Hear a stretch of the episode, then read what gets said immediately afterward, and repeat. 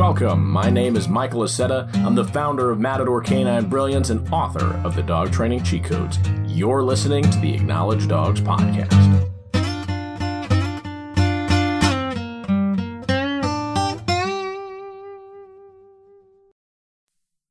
While I was at university studying to be a professional dog trainer, I remember sitting in my professor's office and looking through the hundreds of dog training books that he had. I picked out one of the books and it was about dogs from World War II. I was like, ooh, this might be fun to read. So I asked him if I could borrow it. And he said no. he said if I wanted to read it, it had to stay in his office. He was very uh, protective of these books because of how valuable they were, and he knew that college students would most likely lose them. So I said, totally fine, no worries, I completely understand, and I started to read the book in front of him. The first page had a photo on it, a beautiful description.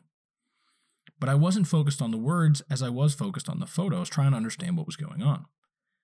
A few men were in a trench, shooting at the enemy. And these dogs were running directly at the men that were hiding behind the wall of the trenches. Now, as I looked closer, I noticed that the men were shooting. They were actively shooting. They were not waiting for the dogs to get to safety. They were shooting straight past the dogs at the enemy. I thought that must be insanely dangerous. And my second thought was how do you train that? How do you train a dog to run directly to gunfire and not be scared? So I asked my professor, who has over 40 years of professional dog training experience with police and military dogs. He literally wrote the book on controlling aggression. And I said, How did they do this? How, how would you even begin to teach this? Would you just have a dog off to the side and use blanks? And he said, yes, you'd have to stop the dog from being afraid of the sound, but that's not what they did. He said, Michael, they've never been hit by a bullet. They don't know what it feels like. They don't know the severity of the situation they're in. This is all a game to them. Those dogs are just running back to where they were told to run to. And when they got there, they got some praise, they got some food, they got whatever. He said it's all a game to them. That's what training should be like for you and your dog constantly. Yes, we as human beings put a lot of serious situations in our mind of what could happen to our dog. They run out into the street, another dog runs up to them, somebody attacks them, they get lost, right? Any number of those things could hurt your dog or, unfortunately, kill your dog. So, in this story, with these dogs, none of those dogs got hurt, as far as I know, in that photo. They might have, you know, gotten injured throughout the wartime, but in that photo, those dogs were fine, and they were running straight past zipping bullets because they had never known what it was like to get injured like that. Of course, if a dog was injured, sure, they might be hesitant the next time. But if you're worried about your dog getting hit by a car, and you should be, then you need to teach your dog how to be bulletproof, like that unafraid of what's going on, unafraid of the situations they're in. Teaching them that it's okay to be in a situation that might be stressful for the owner, but the dog doesn't care. They still have to listen. A dog still has to recall to you. They still have to run over to you. They still have to wait in position. Right? If they've never been near an elephant and they're sitting and relaxing, that elephant's never stepped on them. So they shouldn't be afraid of the elephant. They should just sit still and wait for you to tell them to do something. That's what I mean by bulletproof dogs. I don't mean we're actually going to put titanium plates surrounding our dogs. But bulletproof, as in when you're training your dog, the only thing they know to do is to listen, to respond in an excited and happy way. They're excited to race towards you, regardless of what's going on when you're talking about recall. They're excited to do any behavior because they don't know that there's going to be a problem if they don't. And recently, there's been a lot of discussion about e collars being banned in New York. I talked about it the other day. And some people are saying, well, what happens if this happens? What happens if this happens? People are saying e collars are used for rattlesnake training. If you have, or you live in an area where a dog could potentially get bitten by a rattlesnake, I want you to think about that example of the dogs running towards bullets. They've never bitten, they've never been bitten by a rattlesnake. They've never been attacked by a rattlesnake. They don't know what it feels like to be bitten by a rattlesnake. Yet some trainers and individuals think it's imperative for them to learn what that feels like. Learn how dangerous that is. They don't need to learn how dangerous it is. They just need to know, oh, there's a rattlesnake. I should probably go the other way because I'm going to get something good if I go the other way. They don't need to know what it's like to get hit by a car, or bitten by a snake, or shot by a bullet to know to leave it alone. When I was working and interning with a guide dog company, uh, I won't mention which one, but we were training guide dogs, and I was talking to one of the trainers, and he wanted to train the dogs differently in one particular area. And it happened to do with cars. It was intelligent disobedience, which means if I tell the dog to go and it's not safe, then the dog shouldn't go. They're obedient when you tell them to go forward, but they can know when to not go forward in case of a dangerous situation. They don't want to put the handler or the dog in a dangerous situation. And there's a way to teach it that that's not what they were doing because some of the older trainers still liked the way they had done it for the past number of years. And the way they used to do it was a car would rev up and screech its tires in front of the dog, and the dog would get scared and back up. So the dog learned when a car is coming at you like that, stay where you are, don't move forward. But instead, and the trainer had tested it several times because of the situation that allowed for it, he said, I'm going to test this out, I'm going to see if it works. All he taught was that there was a contingency on the word forward. Forward meant go forward, pull me forward. If he said forward and there was a car there, the dog wouldn't get a treat. And he actually got rewarded for ignoring the word forward. It's very, very simple to him. But the other trainers did not go through the same education that this trainer had gone through. And so their skill set was not as high. They were not capable of teaching this at that level at that time, and therefore relied on scaring the dog with the car. He said it's dangerous, it's unsafe, and I believe they did eventually shift their training to that method, that newer method that he had not developed, but implemented on his own, and then showed them how effective it really was. So, three things I want to talk about today on how to make your dog bulletproof. Okay, we've kind of already hinted at it, but if you want to make everything you do with your dog fun, every little tiny thing needs to be a game, needs to be exciting, it needs to be interesting. It does not need to be so serious. The more serious you make it, the more pressure you put on your dog to perform well, and most likely you're going to revert back to old habits of yelling at your dog, telling them that they're stupid or that you're frustrated. Instead, teach them a game, teach them that it's fun. Your dog gets off leash. Let's say you break, the leash breaks, the collar snaps, you let go of the leash for whatever reason. If you start panicking, your dog is going to panic as well and be like, Why are you panicking? You've never done this before. What the hell's going on?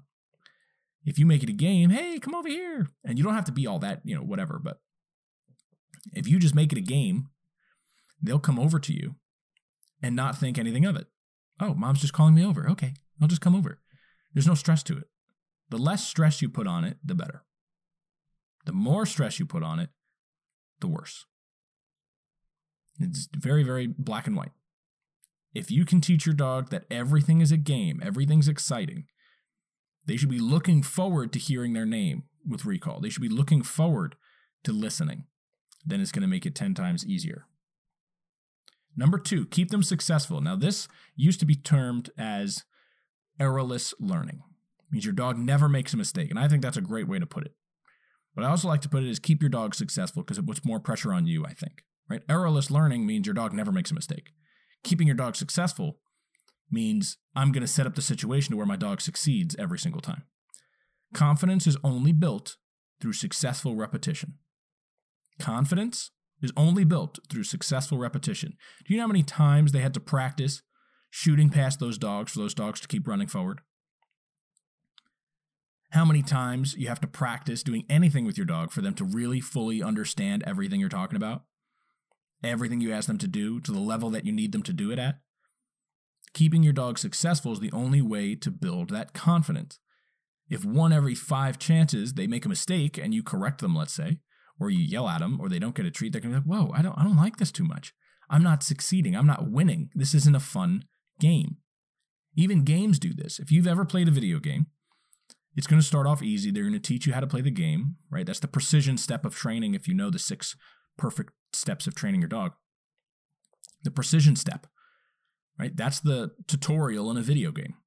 They're going to teach you how to play the game. Then they're going to ask you to do it with a little more enthusiasm. They're going to put you in more stressful situations. You might have to, you know, let's say uh, you're playing a video game like Tetris, right? They're going to teach you how Tetris works. Then there's a certain speed that the game is going to go at at a cadence to see how long you can do it for, how well you can do it. They're going to throw in different variables like different shapes. If you've never played Tetris before, it's a wonderful game. It's one of my favorites. I have it downloaded on my phone. It's one of the only games downloaded on my phone. So if you've never played Tetris, go download Tetris and you'll know exactly what I'm talking about. But if you were successful, if it went at the perfect pace for you, the game would be insanely enjoyable. Now, at some points, there's going to need to be challenges. That's the only way to keep the mind mentally stimulated. And so they throw in faster speeds, different pieces. They might throw a piece in at a different angle, and now you have to rotate it, right? All of those things create more excitement, more dopamine released in your brain, but more of a challenge, and it keeps you engaged. But if you are successful there, you would keep going right? Now, the longer you're successful, the more you're enjoying it, the more you're going to repeat it. If really early on you failed and you failed and you failed and you failed and you failed and you failed and you failed, eventually you're going to say, I'm just no good at this game or this game is way too difficult. That was one of the things about the game Flappy Bird. If you've ever played Flappy Bird, I know it was only around for a couple of months, but Flappy Bird was very similar. It was very difficult, but if you were interested enough, you could get good at it. Just the learning curve was really big. So people didn't really care to get into it, but those who did became addicted to it. So with your dog, if you can get them addicted to playing the game with you because they love doing it, because they win so much, that's going to make it 10 times easier for you in any scenario you're in because they want to do it so bad. When they finally hear you say their name, they're going to rip towards them, rip towards you. Now, number three is to train for real life situations. Real life situations. Yes, training should all be fun and games. Yes, you should keep your dog successful, but you have to train for real life, and many people don't do this. If you go to an obedience class, you're probably not training for real life. If you do agility, you're probably not training for real life. Although there is some crossover, training for real life has to do with working your dog in the exact situation that you would be put in. Of course, with safety parameters in place. The amount of times I've seen people do a recall Sparky, come, super excited, super happy. And then Sparky gets off leash at the park and they go, Sparky, get over here! Spark, get over here! That's not training for real life. Training for real life would say when you're practicing recall, you would yell like you just did. Sparky, get over here! Right? That kind of realism is what your dog needs, just like with those dogs in the trenches. That was a real life scenario, a real situation that they could have gotten injured. But they practiced that so much that the dogs thought it was just another training day. It's just another game. And that's the goal. You're trying to create life and training as a game. That's all your dog thinks about. How can I get more of what I want? How can I avoid something that's unpleasant? And how can I keep the game going for longer? All your dog wants to do is play. If your dog is bumping into you constantly, jumping up on you, passing you the toy, they just want to play. So make real life a big old game. It is all fun and games for your dog. That's the goal, but you have to implement real life scenarios. Okay, what happens if you trip over your dog? Should it be a, a game? Right? You could trip over your dog and you could teach them to lay down, almost like a, a freeze tag thing right? Or musical chairs, not musical chairs, freeze dance, freeze dance. The music stops and everybody drops, right? Or the music stops and everybody stops moving. So if you trip over your dog and you fall down, maybe you teach your dog to lay down on their side. This then teaches them that when you trip over them, they should just think, oh, it's part of the game. I'll just lay over. Right? Super simple. They get out of the car and you don't have the leash on them, they jump away. Maybe you make it a game to get back in the car. Right? Crate training should be a big old game. They should love going into the crate. It should not be a punishment thing. And so if you're using a crate in the car and they get out of the car and they're running around crazy and you say crate, they go, oh my God, I love this game. So they run into the crate. And now you can give them a treat, close the crate, make it safe. It's all a game. It doesn't have to be so serious. It doesn't have to be, uh, you know, creating angst in you and your dog. It should be, however, fun, enjoyable. If you're interested in learning how to train your dog fully to make your life easier and your dog's life easier in daily life, click the link in the description, matadorcanine.com slash daily life skills. Matadorcanine.com slash daily life skills. It's an online training course to guide you through step by step, exercise by exercise, demonstrating the techniques you need to have in order to have a well behaved dog. You're also going to get a workbook, 24 7 training support, and guidance through me if you need it. MatadorCanine.com slash daily life skills. MatadorCanine.com slash daily life skills. I want to know what you are struggling with with your dog. What are you having a difficulty doing, training, teaching, fixing? What are your goals with your dogs? What are you trying to accomplish with your dogs? Do you just want a well behaved dog? Do you just want a well trained dog? Do you want a dog that gets medals in competition? Do you want a dog that passes the canine good citizen test? I want to know. So please let me know. Either email me at matadorcanine.com or write it in the comments of the podcast platform that you're listening to or message me on social media. I want to know what you're struggling with and what you need help with. Thank you guys for listening, and I'll see you next time.